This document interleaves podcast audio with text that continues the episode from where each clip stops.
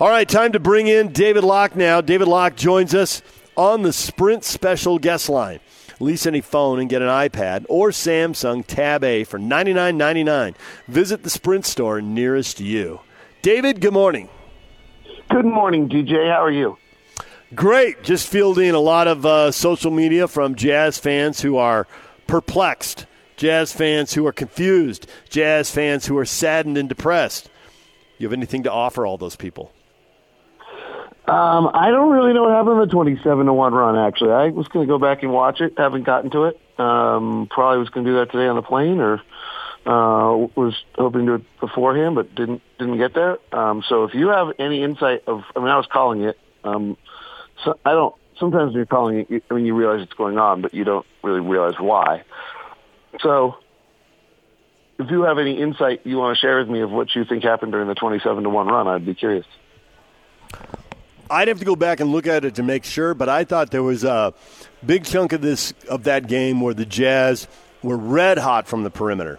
Red hot. I didn't think they got a lot going. I didn't think they got a lot of easy baskets going to the rim. I think that's one of the reasons Donovan sh- uh, shot 0 for 9 to start the game before he hit a bucket with like four minutes to go. It looked like, although they were shooting it really well, they weren't making easy shots, and it's hard to make difficult shots for 48 straight minutes. And then at the other end of the floor, the Nuggets got red hot. And there's always that, you know, they're always in transition, so it's easier for them to play offense, and you're always taking the ball out of the net, so it's harder for you on offense. And sometimes you just have to find a way to stop that. Go to the hoop, get a foul, stop the momentum of the thing. And obviously, when you give up a run like that, you didn't stop the momentum of the thing. I do recall um, at one point kind of jotting down the three point shooting, and I think we were at 50 and they're at 22%. And anytime I see that, I'm always like, oh, something's going to swing. Um, and I, so I think that happened a little bit um, at that point. Uh, Torrey Craig was great. Torrey Craig is was really great. Um, Denver's done a nice job developing him. He's big, he's strong, he's he he, he looked mammoth when he was guarding Donovan. Um, and then he did enough other things that he wasn't, you know, just limited out on the floor. He's he's their version of Royce O'Neale, um, but at this point in his career, um, seems to have a little bit more uh, to his game, uh, or at least did last night than Royce than Royce offers. When now Royce is also on the floor with four scorers, so uh, maybe Royce will show that at some point. But I thought Torrey Craig was great. Got any reason for the defensive numbers? Uh, obviously, they gave up 43 points in the first half, and you're thinking, wow, they're dialed back in on defense. Even if the Nuggets heat up a little bit, uh, this is this has put them in a really good place, giving up 43 points. And Donovan hadn't scored yet. I thought, but to your point, that whenever there's an outlier in the middle of a game, Pace Mannion just beat this into the ground. The five years I was doing pre-half and post with him, he would see exactly what you said, where there'd be numbers that are an outlier, and then he'd look at the score, and he'd say, wow, you've shut Donovan Mitchell out and you're behind by five points, you're in trouble. And I was surprised that that didn't play out in the second half. Um, yeah, I was too. Uh, Torrey Craig was great. So, and um, Donovan, I don't know what's going on. Donovan went back to the locker room twice against the Spurs, and I think once or twice last night. So now is he going all the way back to the locker room? And I maybe TV sh- showed this, or is he just getting on a bike? I don't um, know. He got hit. He got hit on the hip uh, early in that Spurs game, really, really significantly, and then went back, went back, went back. I don't know if it's all the way to the locker room or just to the back. So um, there might be something physical going on there. Jazz are getting ready to go to. it's Uh, interesting last night. I mean, I do think. I mean, this is the weird aspect of things.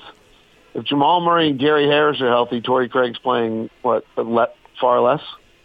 Isn't it funny how that's going to work this week? Like the, you know, if Lamarcus Aldridge is healthy, then DeMar DeRozan doesn't have nearly as much floor space to work with. If um, you know, you know, it doesn't mean that we you don't still lose or that those guys aren't really good and bring something else to the table. But it's been interesting how um, the aspect of the injuries that the Jazz have faced, which is disconcerting that you've lost three straight games to teams that are losing marquee, missing marquee players. Um, but that there's an aspect to the marquee players that we're missing actually were all kind of players that we handle. Um, and then these kind of strange hybrid lineups um, that teams are forced to put out there right now are things that we struggle with. So, if I'm Denver, should I be worried that I'm missing this many guys and playing well? Is it going to be an issue when guys come back, a battle for minutes? Guys felt like they earned minutes and went to the bench? Because I got a tip of the hat here to Denver. They've had a lot of guys out, and it's not like they've won every night, but I think they've won a pretty good percentage of them.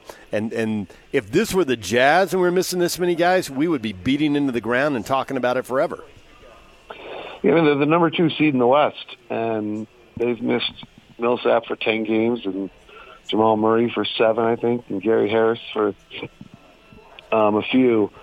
Um, the the only reason I'd be concerned is that Jamal Murray, who is predominantly an offensive player, is not particularly efficient offensively, and you know, you're suddenly without him and seem to be as efficient offensively, that would be a little disconcerting I've just paid him the max money. Um, and I and I think the dance they have is that Grant's now much better than Paul.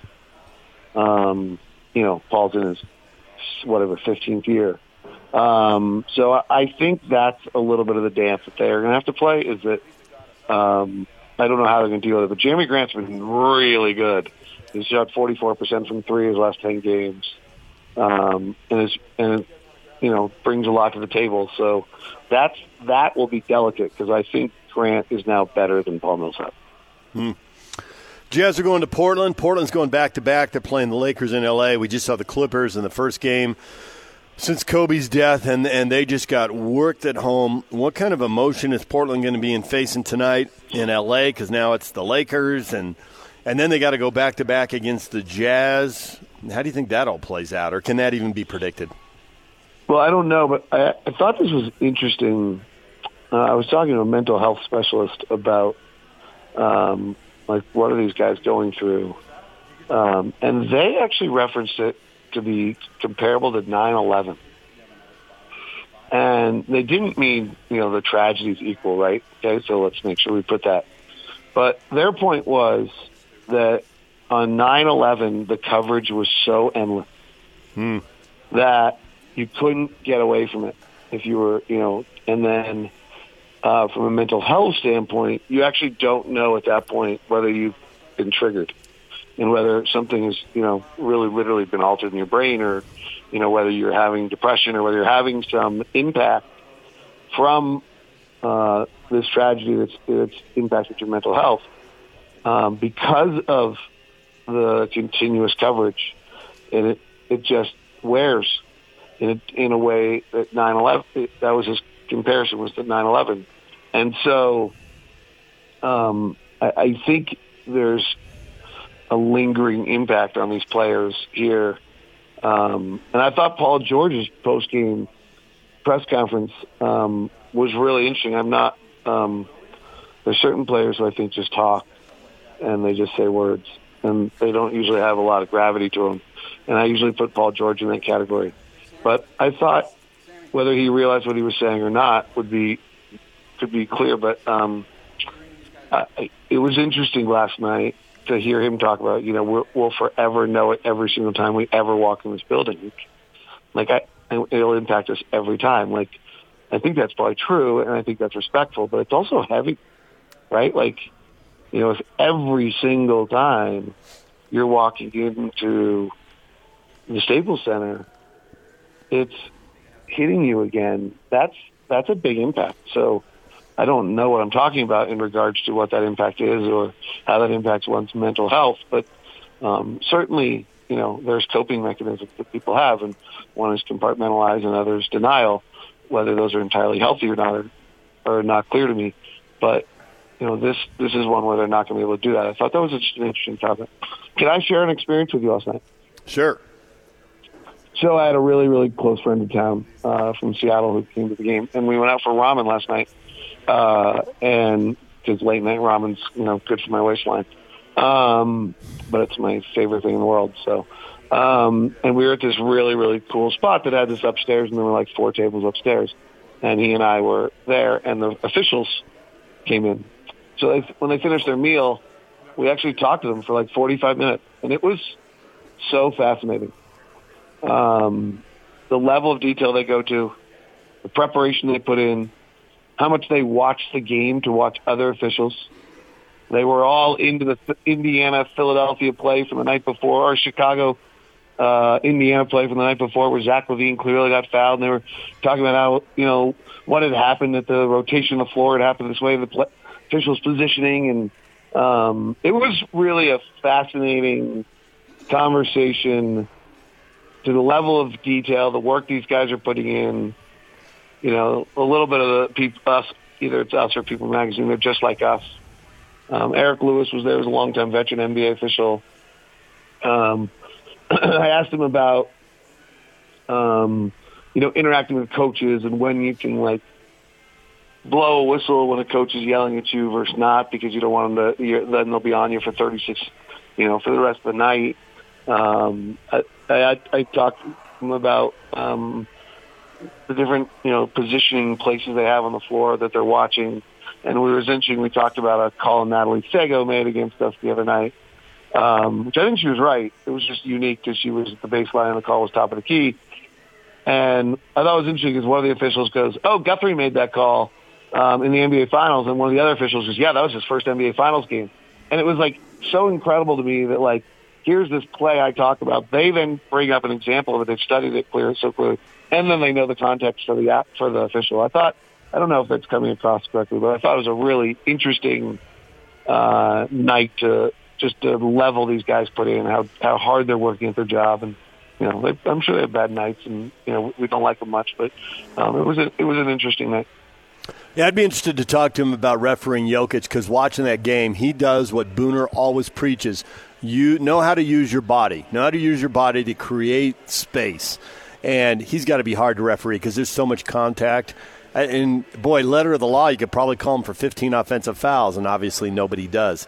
He is crafty at a young age. He he knows a lot. he is really good. Well, and he's mammoth. Yep. All right, David, we appreciate a few minutes. Thanks for joining us. We'll hear you Saturday night in Portland. Talk to you soon. All right, radio voice of Utah Jazz, David Locke joining us.